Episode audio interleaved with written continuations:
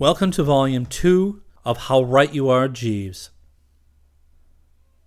Chapter 3 Well, as I was saying, I had several times, when under the influence of her oomph, taken up with Roberta Wickham the idea of such a merger, but, and here is the point I would stress, I could have sworn that on each occasion she had declined to cooperate, and that in a manner which left no room for doubt regarding her views. I mean to say, when a girl offered a good man's heart laughs like a bursting paper bag and tells him not to be a silly ass, the good man is entitled, I think, to assume that the whole thing is off. In the light of this announcement of the Times, I can only suppose that on one of these occasions, unnoticed by me, possibly because my attention had wandered, she must have drooped her eyes and come through with a murmured right ho, though when this could have happened I didn't have the foggiest. It was accordingly, as you will readily imagine, a Bertram Wooster with dark circles under his eyes, and a brain threatening to come apart at the seams, who breaks sports model on the following afternoon at the front door of Brinkley Court. A Bertram who, in a word, was asking himself what the dickens all this was about. Nonplussed, more or less sums it up. It seems to me that my first move must be to get hold of my fiancée and see if she had anything to contribute in the way of clarifying the situation.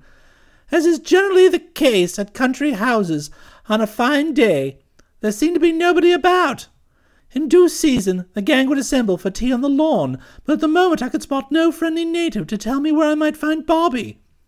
I proceeded therefore to roam hither and thither about the grounds and messuages in the hope of locating her, wishing I had a couple of bloodhounds to aid me in my task, for the Travers domain is a spacious one, and there was a considerable amount of sunshine above, though none I need scarcely mention in my heart.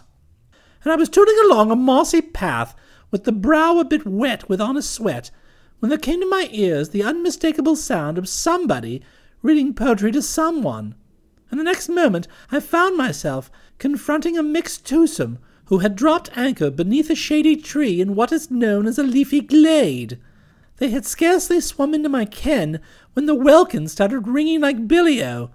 This was due to the barking of a small dachshund, who now advanced on me with the apparent intention of seeing the colour of my insides. Milder counsels, however, prevailed, and on arriving at the journey's end, he merely rose like a rocket and licked me on the chin, seeming to convey the impression that in Bertram Wooster he had found just what the doctor ordered. I have noticed before in dogs this tendency to form a beautiful relationship immediately on getting within sniffing distance of me. Something to do, no doubt, with the characteristic Wooster smell, which for some reason seems to speak to their deeps. I tickled him behind the right ear and scratched the base of his spine for a moment or two. Then, these civilities concluded, I switched my attention to the poetry group. It was the male half of the sketch who had been doing the reading, a willowy bird of about the tonnage and general aspect of David Niven, with ginger hair and a small moustache. As he was unquestionably not Aubrey Upjohn, I assumed that this must be Willie Cream, and it surprised me a bit to find him dishing out verse. One would have expected a New York playboy, widely publicized as one of the lads, to confine himself to prose, and dirty prose at that. But no doubt these playboys have their softer moments. His companion was a well-stacked young featherweight, who could be none other than the Phyllis Mills of whom Kipper had spoken. Nice but goofy, Kipper had said, and a glance told me he was right. One learns as one goes through life to spot goofiness in the other sex with an unerring eye, and this exhibit had a sort of mild, soul's awakening kind of expression which made it abundantly clear that while not a super goof like some of the female goofs I had met, she was certainly quite goofy enough to be going on with. Her whole aspect was that of a girl who, at the drop of a hat, would start talking baby talk. This she now proceeded to do, asking me if I didn't think that Poppet, the dachshund, was a sweet little doggy doggy. I assented rather austerely, for I prefer the shorter form more generally used, and she said she supposed I was Mrs. Travers' nephew, Bertie Wooster, which, as we know, was substantially the case. I've heard you were expected today. I'm Phyllis Mills she said, and I said I had divined as much, and that Kipper had told me to slap her on the back and give her his best. And she said, Oh, Reggie Herring, he's a sweetie pie, isn't he? And I agreed that Kipper was one of the sweetie pies and not the worst of them, and she said, Yes, he's a lambikins. This duologue had, of course, left Wilbert Cream a bit out of it.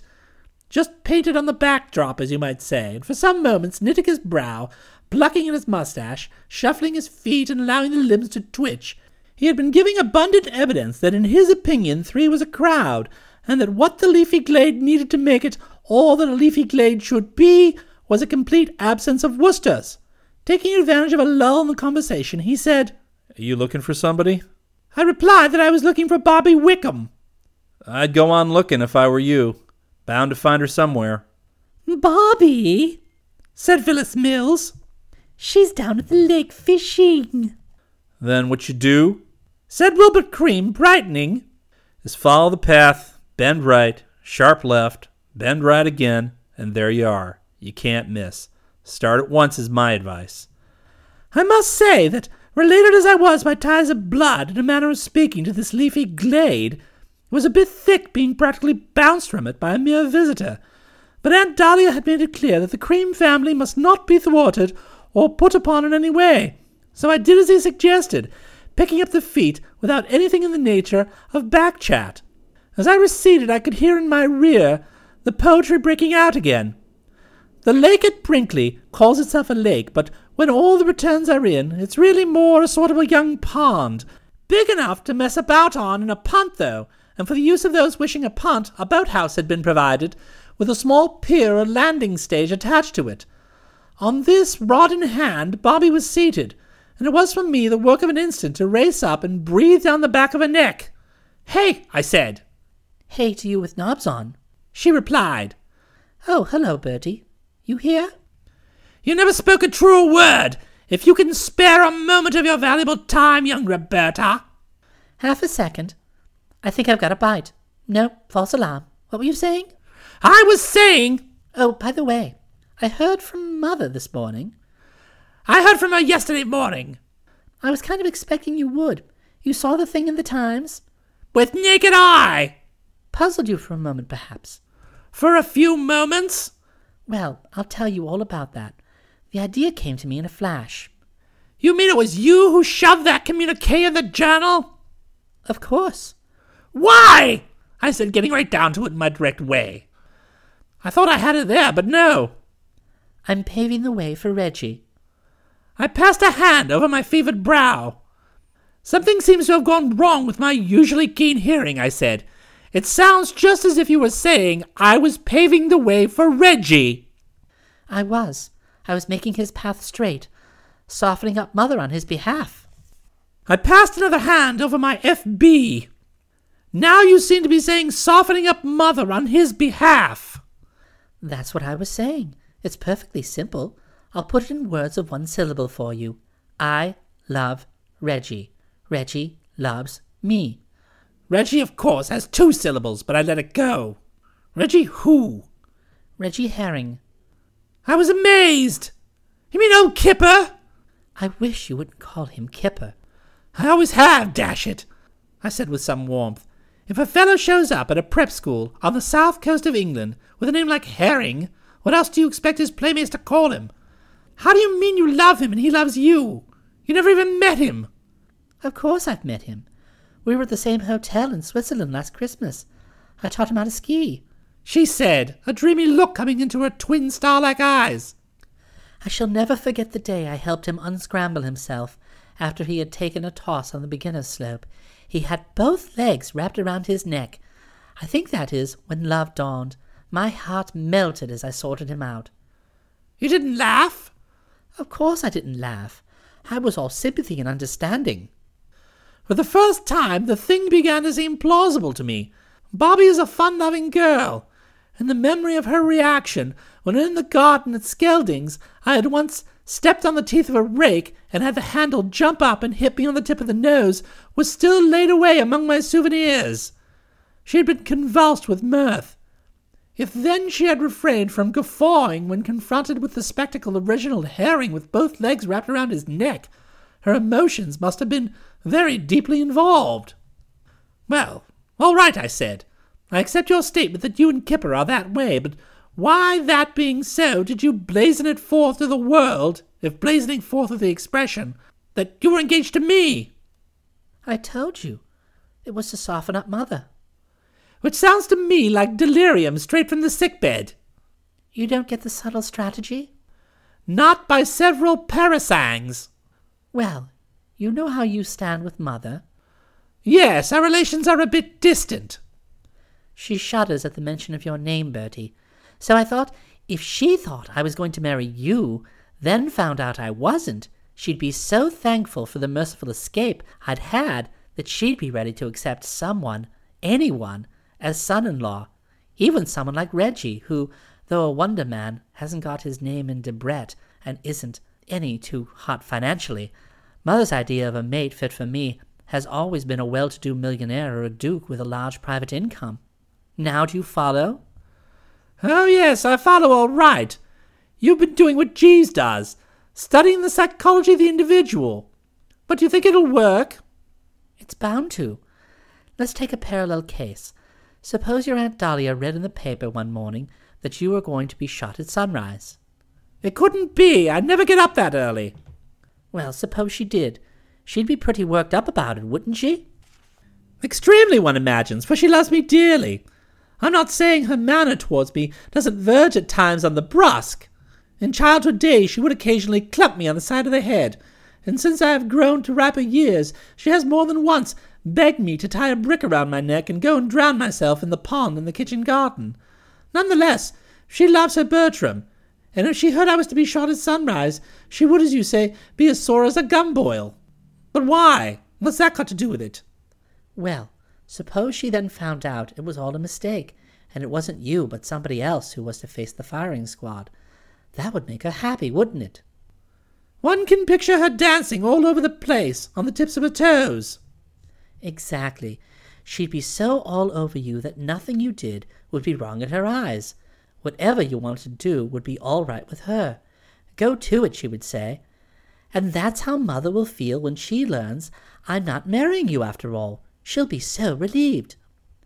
I agreed that the relief would, of course, be stupendous. But you'll be giving her the inside facts in a day or two, I said, for I was anxious to have assurance on this point. A man with an engagement notice in the Times hanging over him cannot but feel uneasy. Well, call it a week or two. No sense in rushing things. You want me to sink in, eh? Yes, that's the idea. And meanwhile, what's the drill? Do I kiss you a good deal from time to time? No, you don't. Right ho! Just wanted to know where I stand. An occasional passionate glance will be quite ample, thank you. It shall be attended to. Well, I'm delighted about you and Kipper, or you would prefer that I say Reggie. There's nobody I'd rather see you centre isling with. It's very sporting of you to take it like this. Oh, don't give it a thought. I'm awfully fond of you, Bertie. Me too, of you. But I can't marry everybody, can I? I wouldn't even try. Well, now that we've got all of that straight, I suppose I'd better be going and saying, Come aboard Aunt Dahlia. What's the time? Close to five. Oh, I must run like a hare. I'm supposed to be presiding at the tea table. You? Why you? Your aunt's not here. She found a telegram when she got back yesterday saying that her son Bonzo was sick of a fever at his school and raced off to be with him. She asked me to be deputy hostess for her till she returns. But I shan't be able to for the next few days. I've got to dash back to mother. Ever since she saw that thing in the Times, she's been wiring me every hour on the hour to come home for a round table conference. What's a guffin? I don't know. Why? That's what she keeps calling you in her latest gram. Quote, cannot understand how you can be contemplating marrying that guffin. Close quote. I suppose it's more or less the same as a Gabby, which was how you figured in one of her earlier communications. That sounds promising. Yes, I think the thing's in the bag. After you, Reggie will come to her like rare and refreshing fruit. She'll lay down the red carpet for him. And with a brief whoopee, she shot off in the direction of the house at forty or so miles per hour. I followed more slowly, for she had given me much food for thought, and I was musing. Strange, I was thinking, the strong pro-Kipper sentiment in the Wickham bosom. I mean, consider the facts. with her looks, which were tops, she had been pretty extensively wooed in one quarter or another for years, and no business had resulted. So it was generally assumed that only something extra special in the way of suitors would meet her specifications, and that whoever eventually got his nose under the wire would be a king among men, and pretty warm stuff. And then she had gone and signed up with Kipper Herring. Mind you, I'm not saying a word against old Kipper. Salt of the earth. But nobody could have called him a knockout in the way of looks. Having gone in a lot for boxing in his earliest years, he had the cauliflower ear of which I had spoken to Aunt Dahlia, and in addition to this, a nose which some hidden hand had knocked slightly out of straight. He would, in short, have been an unsafe entrant to have backed in a beauty contest, even if the other competitors had been Boris Karloff, King Kong, and Oofy Prosser of the drones. But then, of course, one had to remind oneself that looks aren't everything. A cauliflower ear can hide a heart of gold, as in Kipper's case it did, his being about as gold as they come. His brain, too, might have helped to do the trick. You can't hold down an editorial post on an important London weekly paper without being fairly well fixed with the little grey cells. And girls admire that sort of thing. And one had to remember that most of the bimbos to whom Roberta Wickham had been giving the bird through the years had been of the hunting, shooting, and fishing types. Fellows who had more or less shot their boat after saying a what and slapping their leg with a hunting crop. Kipper must have come as a nice change. Still, the whole thing provided, as I say, food for thought, and I was in what is called a reverie as I made my way to the house. A reverie so profound that no turf accountant would have given any but the shortest odds against my sooner or later bumping into something and this, to cut a long story short, I did. It might have been a tree, a bush, or a rustic seat. In actual fact, it turned out to be Aubrey Upjohn. I came upon him round a corner and rammed him squarely before I could put the brakes on. I clutched him around the neck and he clutched me around the middle, and for some moments we tottered to and fro, linked in a close embrace. Then, the mist clearing from my eyes, I saw who it was that I had been treading the measure with. Seeing him steadily, and seeing him whole, as I have heard Jeeves put it, I was immediately struck by the change that had taken place in his appearance since those get-togethers in his study at Malvern House, Bramley on the Sea, when with a sinking heart I had watched him reach for the whangee and start limbering up the shoulder muscles with a few trial swings. At that period of our acquaintance, he had been an upstanding old gentleman about eight foot six in height, with burning eyes, foam flecked lips, and flame coming out of both nostrils. He had now shrunk to a modest five foot seven or thereabouts, and I could have felled him with a single blow. Not that I did, of course, but I regarded him without a trace of the old trepidation. It seemed incredible that I could ever have considered this human shrimp a danger to pedestrians and traffic. I think this was partly due to the fact that at some point in the fifteen years since our last meeting he had grown a mustache. In the Malvern House epoch, what had always struck a chill into the plastic mind had been his wide, bare upper lip, a most unpleasant spectacle to behold, especially when it twitched. I wouldn't say the mustache softened his face, but being of the walrus or soup strainer type, it hid some of it, which was all to the good. The upshot was that instead of quailing, as I'd expected to do when we met, I was suave and debonair, possibly a little too much. Oh, hello, Upjohn, I said. You who? Who you? He responded, making it sound like a reverse echo. Wooster is the name. Oh, Wooster, he said, as if he'd been hoping it would be something else, and one could understand his feelings, of course. No doubt he, like me, had been buoying himself up for years with the thought that we should never meet again, and that whatever brickbats life might have in store for him, he'd at least got Bertram out of his system. A nasty jar it must have been for the poor bloke having me suddenly pop up from a trap like this. Long time since we last met, I said. Yes. He agreed in a hollow voice that was so plain that he was wishing it had been longer that our conversation flagged, and there wasn't much in the way of feasts of reason and flows of soul as we covered the hundred yards of the lawn to where the tea table awaited us. I think I may have said, Nice day, Watt, and that he may have grunted, but nothing more. Only Bobby was present when we arrived at the trough. Wilbert and Phyllis were presumably still in the leafy glade, and Mrs. Cream, Bobby said, worked in her room every afternoon on some new spine freezer, and seldom knocked off for a cuppa. We seated ourselves and had just started sipping when the butler came out of the house, bearing a bowl of fruit, and hove to beside the table with it. When I say butler, I use the term loosely. He was dressed like a butler, he behaved like a butler, but in the deepest and truest sense of the word, he was not a butler. Reading from left to right, he was Sir Roderick Glossop. Chapter 4 At the Drones Club and other places I am accustomed to frequent, you will often hear comment on Bertram Wooster's self-control, or sang-froid, as it's sometimes called, and it is generally agreed that this is considerable. In the eyes of many people, I suppose, I seem one of those men of chilled steel you read about, and I'm not saying I'm not, but it is possible to find a chink in my armor, and this can be done by suddenly springing eminent loony doctors on me in the guise of butlers.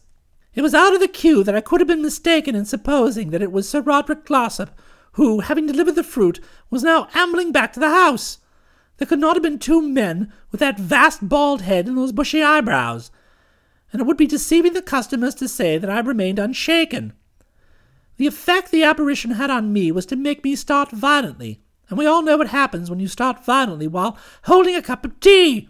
The contents of mine flew through the air and came to rest on the trousers of Aubrey Upjohn, M.A., moistening them to no little extent. Indeed, it would scarcely be distorting the facts to say that he was now not so much wearing trousers as wearing tea. I could see the unfortunate man felt his position deeply, and I was surprised that he contented himself with a mere ouch. But I suppose these solid citizens have to learn to curb the tongue. Creates a bad impression, I mean, if they start blinding and stiffing as those more happily placed would do. But words are not always needed. In the look he now shot me, I seemed to read a hundred unspoken expletives. It was the sort of look the bucko mate of a tramp steamer would give an able-bodied seaman who for one reason or another had incurred his displeasure. I see you have not changed since you were with me at Malvern House, he said in an extremely nasty voice, dabbing at the trousers with a handkerchief. Bungling Wooster, we used to call him. He went on, addressing his remarks to Bobby, and evidently trying to enlist her sympathy. He could not perform the simplest action, such as holding a cup without spreading ruin and disaster on all sides. It was an axiom at Malvern House that if there was a chair in any room in which he happened to be, Wooster would trip over it. The child, said Aubrey Upjohn, is the father of the man. Dreadfully sorry, I said. Too late to be sorry now. A new pair of trousers ruined. It is doubtful that anything can remove the stain of tea from white flannel. Still, one must hope for the best. Whether I was right or wrong at this point in patting him on the shoulder and saying, That's the spirit, I found it difficult to decide. Wrong, probably, for it did not seem to soothe. He gave me another of those looks and strode off, smelling strongly of tea. Shall I tell you something, Bertie? said Bobby, following him with a thoughtful eye. That walking tour that Upjohn was going to invite you to take him on is off. You'll get no Christmas present from him this year, and don't expect him to come and tuck you into bed tonight. I upset the milk jug with an imperious wave of the hand. Never mind about Upjohn and Christmas presents and walking tours. What is Pop Glossop doing here as the butler? Ah, I thought you might be going to ask that. I was meaning to tell you sometime. Tell me now! It was his idea. I eyed her sternly. Bertram Wooster has no objection to listening to drivel, but it must not be pure babble from the padded cell as this appeared to be. His idea? Yes. Are you asking me to believe that Sir Roderick Glossop got up one morning, gazed at himself in the mirror, thought he was looking a little pale, and said to himself, I need a change. I think I'll try being a butler for a while. No, not that, but I don't know where to begin. Begin at the beginning. Come on now, young B. Wickham, smack into it. I said, and took a piece of cake in a marked manner. The austerity of my tone seemed to touch a nerve and kindle the fire that always slept in this vermilion-headed menace to the common weal, for she frowned a displeased frown and told me for heaven's sake to stop goggling like a dead halibut. I have every right to goggle like a dead halibut, I said coldly, and I shall continue to do so as long as I see fit. I'm under the considerable nervous strain here, as always seems to happen when you are mixed up in the doings of my life. Life has become one damn thing after another, and I think I'm justified in demanding an explanation. I await your statement. Well, let me marshal my thoughts. She did so, and after a brief intermission, during which I finished my piece of cake, proceeded with, I'd better begin by telling you about Upjohn, because it all started through him, you see. He's egging Phyllis on to marry Wilbert Cream. When you say egging, I mean egging, and when a man like that eggs, something has to give, especially when the girl's a pill like Phyllis, who always does what Daddy tells her. no will of her own? Not a smidgen. To give you an instance, a couple of days ago he took her to Birmingham to see the repertory company's performance of Chekhov's Seagull because he thought it would be educational. I'd like to catch anyone trying to make me see Chekhov's Seagull, but Phyllis just bowed her head and said, Yes, Daddy, didn't even attempt to put up a fight. That'll show you how much of a will of her own she's got. It did indeed. Her story impressed me profoundly. I know Chekhov's Seagull. My Aunt Agatha had once made me take her son Thomas to see a performance of it at the Old Vic, and what with the strain of trying to follow the cockeyed goings on of characters called Zarechnaya and Medvedenko, and having to be constantly on the alert to prevent Thomas from making a sneak for the great open spaces, my suffering had been intense. I needed no further evidence to tell me that Phyllis Mills was a girl whose motto would always be Daddy knows best. Wilbert had only got to propose, and she would sign on the dotted line because Upjohn wished it. Your aunt's worried sick about it. She doesn't approve? Of course she doesn't approve. Going over to New York so much, you must have heard of Willie Cream. Why, yes, news of his escapades has reached me. He's a playboy. Your aunt thinks he's a screwball. Many playboys are, I believe. Well, that being so, one can understand why she doesn't want those wedding bells to ring out. But, I said, putting my finger on the res in my unerring way, that doesn't explain where Pop Glossop comes in. Yes, it does. She got him here to observe Wilbert. I found myself fogged. Cock an eye at him, you mean? Drink him in, as it were? What good is that going to do? She snorted impatiently. Observe in a technical sense. You know how those brain specialists work. They watch the subject closely, they engage him in conversation, they apply subtle tests, and sooner or later. I begin to see, sooner or later, he lets fall an incautious word to the effect that he thinks he's a poached egg, and then they've got him where they want him. Well, he does something which tips them off. Your aunt was moaning to me about the situation, and I suddenly had this inspiration of bringing Glossop here. You know how I get my sudden inspirations.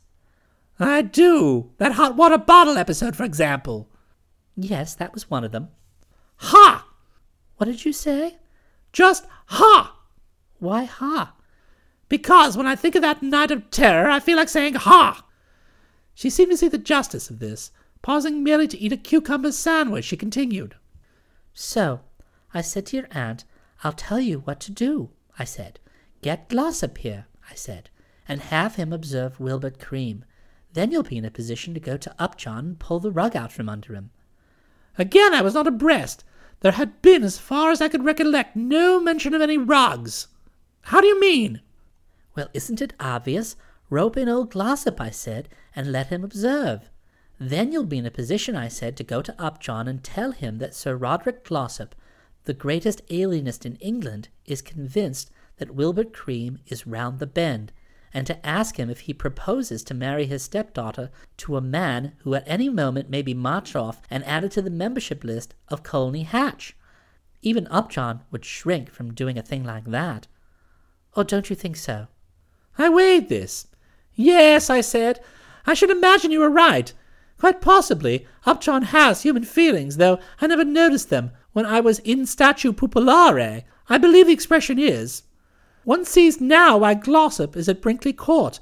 What one doesn't see is why one finds him buttling. I told you that was his idea. He thought he was such a celebrated figure that it would arouse Mrs. Cream's suspicion if he came here under his own name. I see what you mean. She would catch him observing Wilbert and wonder why. And eventually put two and two together. and start, hey, what's the big IDing? Exactly. No mother likes to find out that her hostess has got a brain specialist down to observe the son, who is the apple of her eye. It hurts her feelings. Whereas if she catches the butler observing him, she merely says to herself, Ah, an observant butler.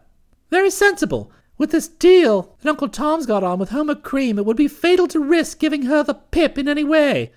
She would kick to Homer, and Homer would draw himself up and say, After what has occurred, Travers, I would prefer to break off negotiations. And Uncle Tom would lose a packet. What is this deal they've got on anyway? Did Aunt Dahlia tell you? Yes, but it didn't penetrate. It's got something to do with some land your uncle owns somewhere, and Mr. Cream is thinking of buying it and putting up hotels and things. It doesn't matter anyway. The fundamental thing, the thing to glue the eye on, is that the cream contingent would have to be kept sweetened at any cost. So not a word to a soul. Quite. Bertram Wooster is not a babbler. No spiller of beans is he.